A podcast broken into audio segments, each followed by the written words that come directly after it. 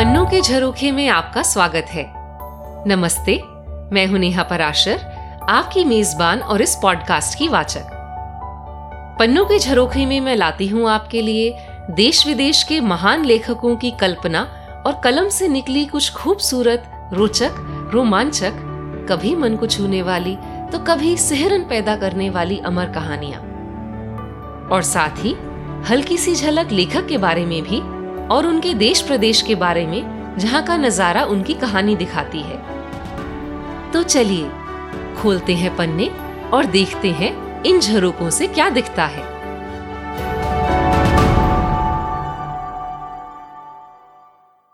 इस बार कई महीनों के अंतराल के बाद फिर से एक कहानी लेकर आई हूँ। आप लोगों की याद तो बहुत आ रही थी, पर मैं ज़िंदगी की गहमा गहमी और कुछ अस्वस्थ होने के कारण ऐसा उलझ गई कि और कोई एपिसोड बना ही नहीं पा रही थी। पर आपके प्रेम और प्रोत्साहन भरे पत्र आते रहे। और उन्हीं की वजह से मैं फिर से एक कहानी चुनने और आप तक लाने के लिए बाध्य हो गई। तो इस बार मैं फिर से आपके लिए लेखक रे ब्रैडबरी की कहानी लेकर आई हूँ। मैं ये कहानी चुनने से पहले कुछ हिचकिचा रही थी, पर फिर लगा, आजकल इतने शोरगुल से भरी ज़िंदगी में शायद इसमें कहीं ना कहीं हमें अपनी झलक दिखे और शायद कुछ सीख भी मिले। तो पहले थोड़ा सा कहानीकार का परिचय दे देती हूँ हमेशा की तरह। ब्रैडबरी बीसवीं, इक्कीसवीं सदी के बहुत ही जाने माने साइंस फिक्शन उपन्यासकारों और पटकथा लेखकों में से हैं। इनको उन्नीस सौ तिरपन में प्रकाशित अपने उपन्यास फ़ारेनहाइट 451 से बहुत प्रसिद्धि मिली। फिर द मार्शियन क्रॉनिकल्स जो 1950 में द इलिस्ट्रेटेड मैन उन्नीस सौ इक्यावन में I sing the body electric ये सब भी बहुत लोकप्रिय उपन्यास रहे। इन्होंने हॉलीवुड की कई फ़िल्मों के लिए पटकथाएँ लिखी और इनके खुद के बहुत से उपन्यासों और कहानियों पर अनेक टीवी शो और फ़िल्में भी बनी हैं। ब्रैडबरी का जन्म 1920 में अमेरिका के इलिनॉय राज्य के लेक काउंटी इलाके में वोकिगन नामक शहर में हुआ था। लेक काउंटी लगभग 1300 किलोमीटर वर्ग का इलाका है। जैसा कि नाम से ही विदित है, इस इलाके में लगभग 100 छोटी बड़ी झीलें हैं। वोकिगन की बात करें तो ये शहर बहुत प्राचीन नहीं है इसकी स्थापना मध्य 19वीं शताब्दी में हुई थी। यहाँ के इतिहास का एक रोचक किस्सा ये है कि ये ही अमेरिका का एक ऐसा शहर है जहाँ अब्राहम लिंकन अपना भाषण पूरा नहीं कर पाए थे। ये तो सभी जानते हैं कि लिंकन का नाम विश्व के सबसे महान वक्ताओं में से गिना जाता है। तो 1830 में प्रेसिडेंट बनने से पहले एक रैली में लिंकन यहाँ भाषण दे रहे थे कि अचानक आग लगने के कारण शोर मच गया और भाषण को अधूरा ही छोड़ना पड़ा। ब्रैडबरी की बात करें तो उनके अनुसार उनके जीवन में दो घटनाओं का बहुत गहरा प्रभाव पड़ा। पहला, जब वो मात्र तीन साल के थे तो उनकी माँ उन्हें द हंचबैक ऑफ़ नोत्रदाम नाटक दिखाने के लिए ले गई थी और इस नाटक से वो बहुत प्रभावित हुए थे। दूसरा, जब वो बारह साल के थे, ब्रैडबरी को जादू देखने का और जादूगर बनने का बहुत शौक था। एक मेले में एक तमाशा दिखाने वाले मिस्टर इलेक्ट्रिको नामक तमाशबीन ने उनकी नाक को एक बिजली की तलवार से छुआ और कहा, जीते रहो। ब्रैडबरी का कहना है कि उनके रोंगटे खड़े हो गए और उन्हें एक अद्भुत सा एहसास हुआ। उनका कहना है कि तब से वो लिखने लगे और उनहत्तर साल में एक दिन भी ऐसा नहीं बीता जिसमें उन्होंने कुछ लिखा ना हो। कौन जानता था कि उनकी लेखनी वाकई उन्हें अमर कर देगी? और जादूगर का दिया हुआ आशीर्वाद, जीते रहो, इस तरह से फलित होगा। तो चलिए सुनते हैं ब्रैडबरी की कहानी द मर्डरर का हिंदी रूपांतरण। हत्यारा। गलियारे में से चलते हुए संगीत भी उसके साथ साथ चल रहा था। वह एक दरवाजे के सामने से गुजरा। हिंदी फिल्मी गानों पर कोई वाद्य बज रहा था। दूसरे दरवाजे के पीछे से बांसुरी का संगीत। वह बाई तरफ़ मुड़ गया और इस तरफ़ कोई बहुत तेज रॉक संगीत बजा रहा था, जैसे कहीं तलवारें टकरा रही हूँ और बिजली चमक रही हो। वह आगे बढ़ते हुए एक ऑफ़िस के बाहर पहुँचा, जहाँ एक सेक्रेटरी शायद मोजार्ट के संगीत के बीच बैठी थी। उसने सिर उठा के भी उसकी तरफ़ नहीं देखा। तभी उसकी कलाई पर बंधी रेडियो घड़ी बज पड़ी। हेलो, डैड, मैं ली बोल रहा हूँ। मेरी पॉकेट मनी मत भूलना। हाँ हाँ बिल्कुल। अभी रखता हूँ, बिज़ी हूँ। मैं बस आपको याद दिलाना चाहता था। सितार का संगीत बजना शुरू हो गया। सिकाइट्रिस्ट यानी मनोरोग चिकित्सक, जिसे हम अब बस डॉक्टर कहेंगे, हर जगह मधुमक्खी के छत्ते से बने ऑफ़िस के बीच में से चलता रहा। कहीं सितार, कहीं संतूर, कहीं भिटोवन कहीं बाख वह चलते चलते सेक्रेटरीज और डॉक्टर्स को सिर हिलाकर अभिवादन करते आगे बढ़ रहा था। अपने ऑफ़िस में उसने कुछ कागजों पर नज़र डाली, उसकी सेक्रेटरी जो कुछ गुनगुना रही थी, उससे बात की और फिर ऊपर बैठे पुलिस कैप्टन को फ़ोन किया। कुछ ही देर में एक लाल बत्ती टिमटिमाई और छत से एक आवाज़ ने कहा, कैदी इंटरव्यू के लिए कमरा नंबर नौ में पहुँचा दिया गया है। उसने कमरे का दरवाज़ा खोला, अंदर गया और दरवाज़ा अपने पीछे से बंद कर दिया।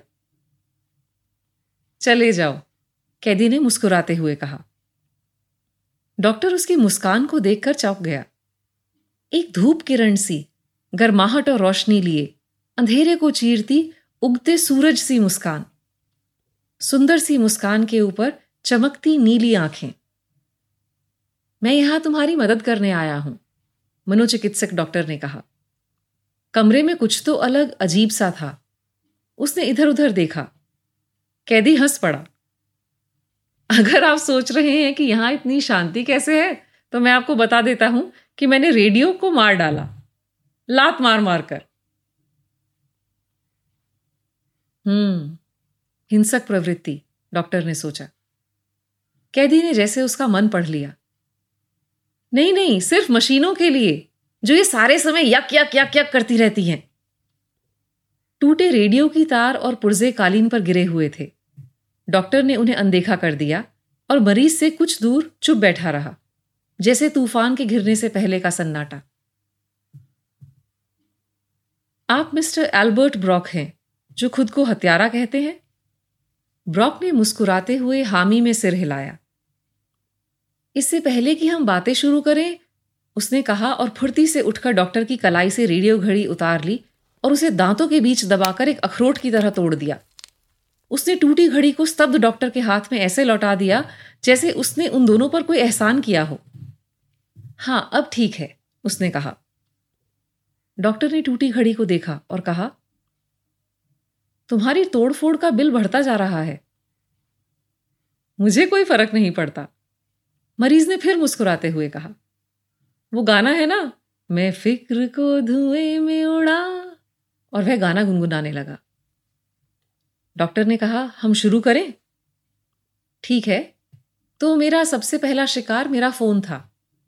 मैंने बड़ी बेरहमी से उसकी हत्या कर दी। रसोई की कूड़ा जलाने वाली भट्टी में डालकर। वह पाइप में अटक गया और उसकी वजह से भट्टी भी बंद हो गई। बेचारी दम घुटने से मर गई। उसके बाद मैंने टीवी को गोली से उड़ा दिया। हम्म डॉक्टर ने सोचा।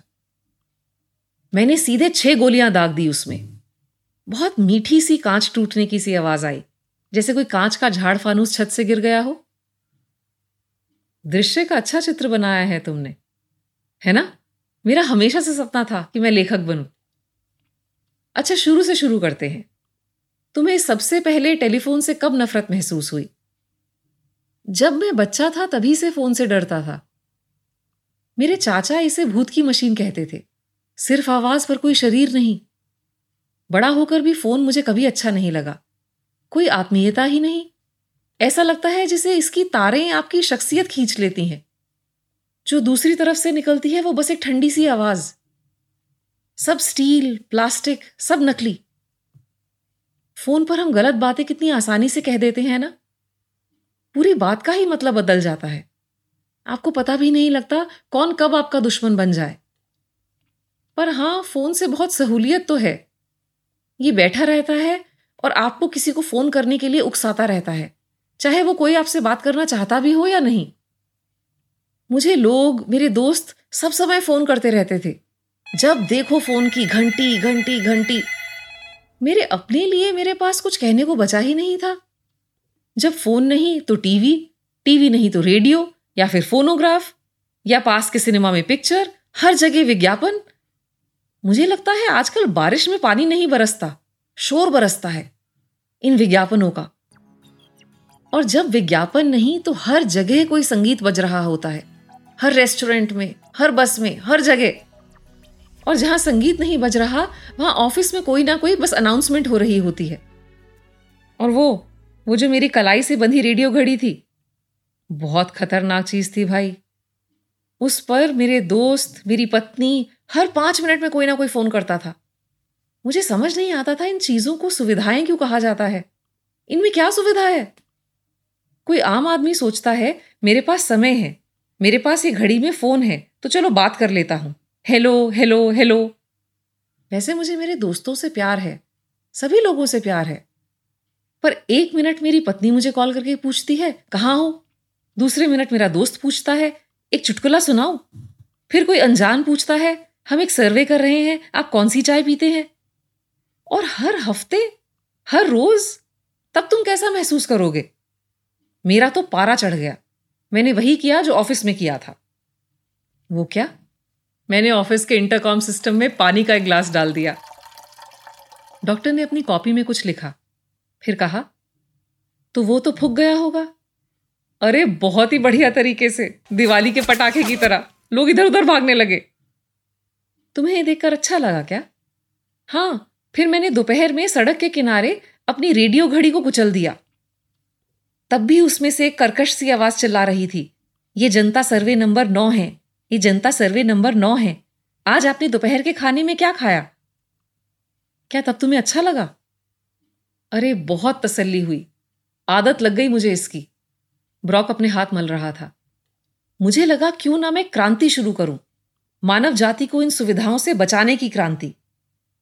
ये सुविधा है किसके लिए? दोस्तों के लिए। यार, मैं यहाँ गोल्फ खेल रहा हूँ विस्की पी रहा हूँ, क्या बढ़िया दिन है, ये बताने के लिए। यह सुविधा मेरे ऑफ़िस के लिए है, ताकि मैं हर पल उनकी जकड़ में रह सकूँ। वो हर समय मेरे साथ संपर्क रख सकें। संपर्क रख सकें। सुनने में कितना लिजलिजा सा लगता है ना।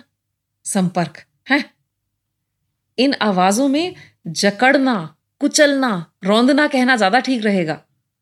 अरे, आप गाड़ी के बाहर पैर भी नहीं रख सकते, बिना इन्हें बताए मैं पेट्रोल स्टेशन पर शौचालय जाने के लिए रुक रहा हूँ। और फिर ये कहेंगे, तुम्हें इतना वक्त क्यों लग गया? और मैं कहूँगा, सॉरी, सर। ठीक है, अगली बार ध्यान रखना, ब्रॉक। जी, सर। पता है मैंने क्या किया? फ्रेंच चॉकलेट आइसक्रीम का एक टब खरीदा और एक एक चम्मच करके गाड़ी के रेडियो ट्रांसमीटर में डाल दिया। फ्रेंच चॉकलेट आइसक्रीम चुनने की कोई खास वजह? डॉक्टर ने पूछा। ब्रॉक ने इसके बारे में सोचा। और मुस्कुराकर कहा यह मेरा फेवरेट फ्लेवर है। ओह डॉक्टर ने कहा, तुमने ये कैसे सोचा कि तुम्हें रेडियो ट्रांसमीटर में अपनी आइसक्रीम डालनी चाहिए? क्योंकि उस दिन काफ़ी गर्मी थी। हम्म अच्छा डॉक्टर ने कहा तो उसके बाद क्या हुआ? उसके बाद उसके बाद सब शांत। ओह, कितनी खूबसूरत शांति थी। पहले हर समय, हर जगह, ब्रॉक वहाँ जाओ, ब्रॉक यहाँ आओ, ब्रॉक ये करो, ब्रॉक वो करो। ब्रॉक खाने का टाइम शुरू हो गया। ब्रॉक खाने का घंटा खत्म हो गया। ब्रॉक ब्रॉक ब्रॉक, उफ! अब शांति ऐसी लग रही थी, जैसे मेरे कानों में आइसक्रीम हो। लगता है तुम्हें आइसक्रीम बहुत पसंद है। मैं उस शांति में गाड़ी चलाता रहा। बिल्कुल रेशम जैसी मुलायम, नरम शांति। एक पूरे घंटे की शांति। मैं बस गाड़ी में बैठा मुस्कुराता रहा। ऐसा लग रहा था जैसे मुझे इस आज़ादी का नशा चढ़ रहा है। अच्छा फिर क्या हुआ? फिर मुझे डायथर्मी मशीन का आइडिया आया। मैंने एक छोटी वाली किराए पर ले ली और घर वापस जाने वाली बस में बैठ गया। बस में वही थके हुए घर वापस जाते हुए लोग थे। सब अपनी पत्नियों से बात कर रहे थे, अपनी हाथ पर बंधी घड़ी से। हाँ मैं अब चवालीसवें मोड़ पर पहुँच गया हूँ। हाँ अब इकसठवें मोड़ पर पहुँच गया हूँ। एक पति अपनी पत्नी पर चिल्ला रहा था। मैं घर पहुँचने वाला हूँ। तुम कहाँ बाहर घूम रही हो? घर पहुंचो और खाना तैयार करो। और बस में संगीत तो बज ही रहा था। और किसी नाश्ते के सीरियल का विज्ञापन भी। फिर मैंने डायथर्मी मशीन ऑन कर दी। सिग्नल में रुकावट आ गई। पति पत्नियों की बातें, शिकायतें सब रुक गई। बस में बजता संगीत और विज्ञापन भी रुक गया। शांति। सब और चुप्पी बस में बैठे लोग तो घबरा गए। क्या अब उन्हें मुड़कर एक दूसरे को देखकर आमने सामने बातें करनी पड़ेंगी? दहशत सी फैल गई बस में। तो पुलिस ने क्या तुम्हें तब पकड़ा? बस को रुकना पड़ा। संगीत जो रुक गया था और पति पत्नियों की आपस की बातें भी। खलबली सी मच गई थी, जैसे गिलहरियों को पिंजरे में बंद कर दिया गया हो। तुरंत एक पुलिस की टुकड़ी आ गई और उन्होंने मुझे और मेरी मशीन को ढूंढ लिया। मेरी मशीन ले ली गई और मुझे भारी जुर्माना भी देना पड़ा। मिस्टर ब्रॉक, मैं आपसे कुछ कहूँ? यह आपका सारा तरीका कुछ ठीक नहीं है। व्यावहारिक, प्रैक्टिकल बिल्कुल नहीं है। अगर आपको बस के रेडियो, ऑफ़िस के रेडियो ये सब पसंद नहीं है तो आपको रेडियो के खिलाफ पेटिशन डालनी चाहिए थी। रेडियो की खिलाफत के लिए लोग, आपके जैसे और लोग, उनको जोड़ना चाहिए था।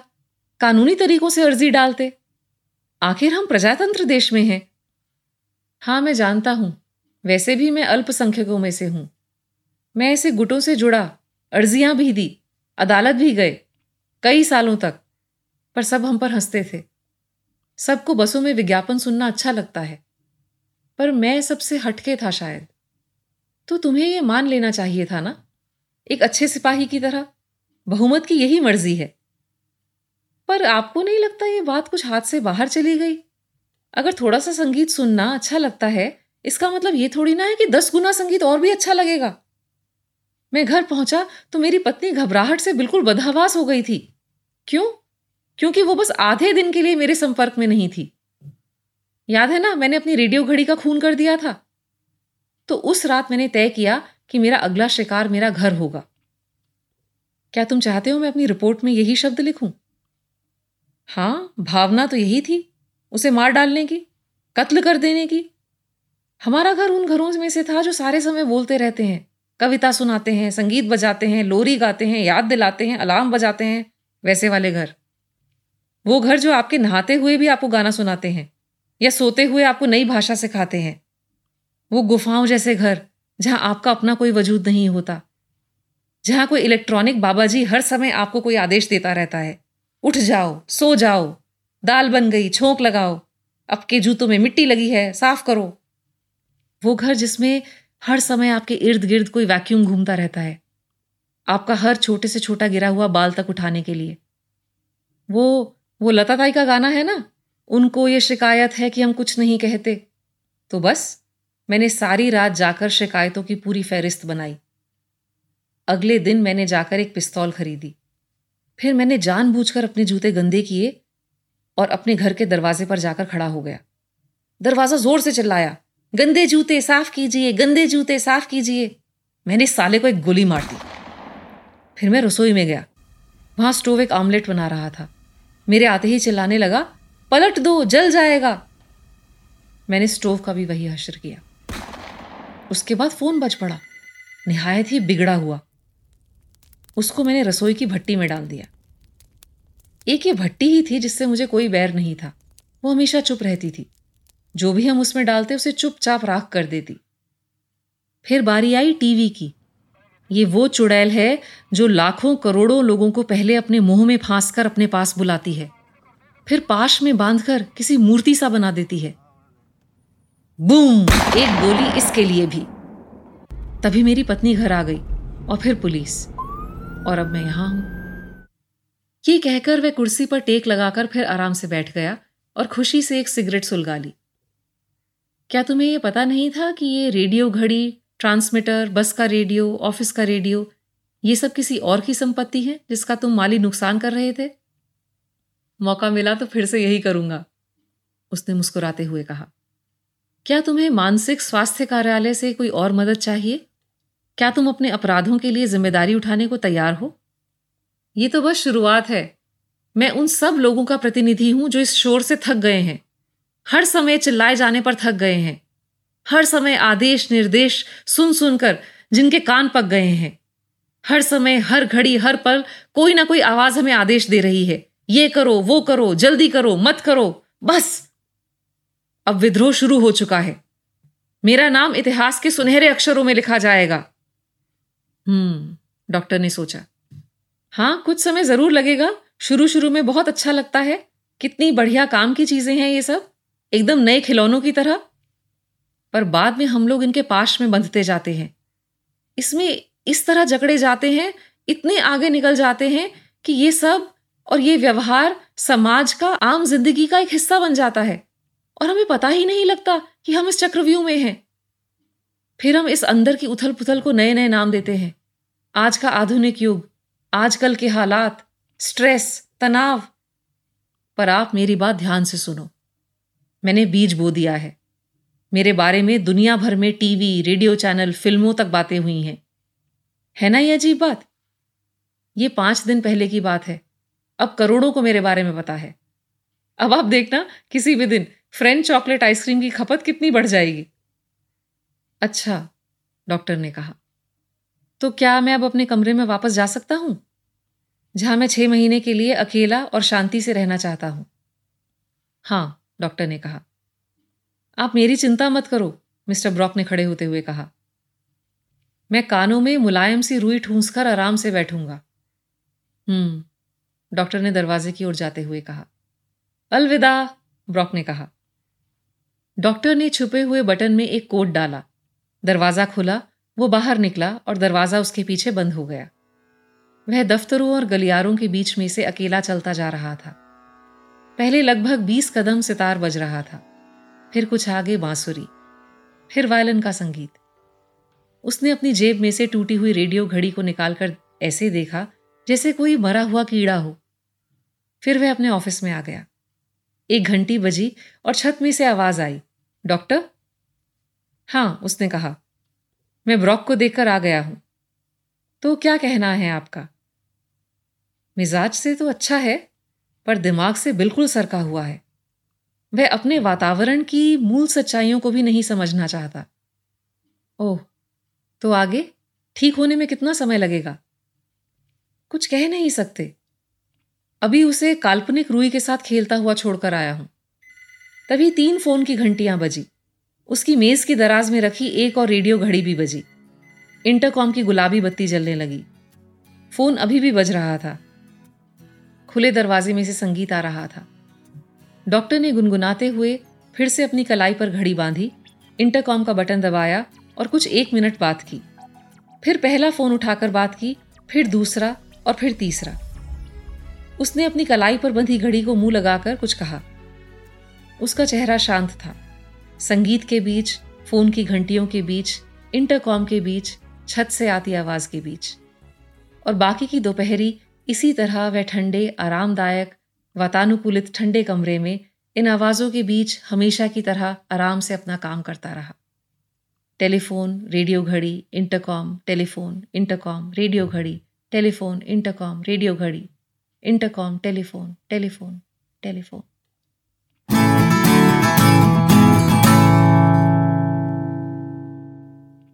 Episode के शुरू में मैंने आपको बताया था कि ब्रैडबरी का जन्म जहाँ हुआ था, वह इलाका अपनी अनेक झीलों के लिए जाना जाता है। तो आज का सवाल भी इसी विषय पर है। आपको बताना है कि भारत के किस प्रदेश में सबसे अधिक झीलें हैं। आप मुझे अपना जवाब सुनो P K J at Gmail dot com पर मेल कर सकते हैं। एक और निजी सवाल पूछना चाहूँगी। हम आजकल सच में कितने शोर और मशीनों से घिरे हुए हैं? इस कहानी को पढ़कर मैं सोच रही थी कि ये पॉडकास्ट भी तो एक आवाज़ ही है। हाँ मैं उम्मीद ज़रूर करती हूँ कि मेरी आवाज़ और ये कहानियाँ जो मैं आपको सुनाती हूँ, वो आपको शोर नहीं लगती होंगी। पर फिर भी हमारे इर्द गिर्द ऐसी कितनी आवाज़ें हैं जो वाकई में शोर हैं। तो मैं जानना चाहूँगी कि कौन सी आवाज़ें हैं जो आपको सबसे ज़्यादा खलती हैं या अखरती हैं, शोर लगती हैं? आप चाहें तो अपना जवाब मुझे रिकॉर्ड करके भी भेज सकते हैं। आप अपनी 30 सेकंड से कम की रिकॉर्डिंग मुझे ईमेल कर सकते हैं, या किसी वेबसाइट जैसे speakpipe.com उसके द्वारा बहुत आसानी से भी भेज सकते हैं। अगर कोई जवाब बहुत मज़ेदार या हृदय स्पर्शी हुआ तो शायद मैं उसे अगले एपिसोड में शामिल भी कर लूँ। तो अब आपसे आज्ञा लेती हूँ। आप चाहें तो पन्नों के झरोखे के छोटे से प्रयास को शो डिस्क्रिप्शन में दिए लिंक के द्वारा सपोर्ट कर सकते हैं। आपका छोटा सा योगदान भी इस कोशिश को आगे बढ़ाने में बहुमूल्य होगा। तो कैसी लगी आपको आज की कहानी? मुझे ईमेल करके ज़रूर बताएँ। ईमेल एड्रेस है सुनो P K J at Gmail dot com यह आपको शो डिस्क्रिप्शन में भी मिल जाएगा। कहानियाँ सुनते रहने के लिए इस पॉडकास्ट को सब्सक्राइब ज़रूर करें। अगले एपिसोड तक आपसे इजाज़त लेती हूँ। तब तक इस खूबसूरत दुनिया के नजारे पन्नों से देखते सुनते रहिए। जाने कौन सा पन्ना दिल का ही कोई झरोखा खोल दे।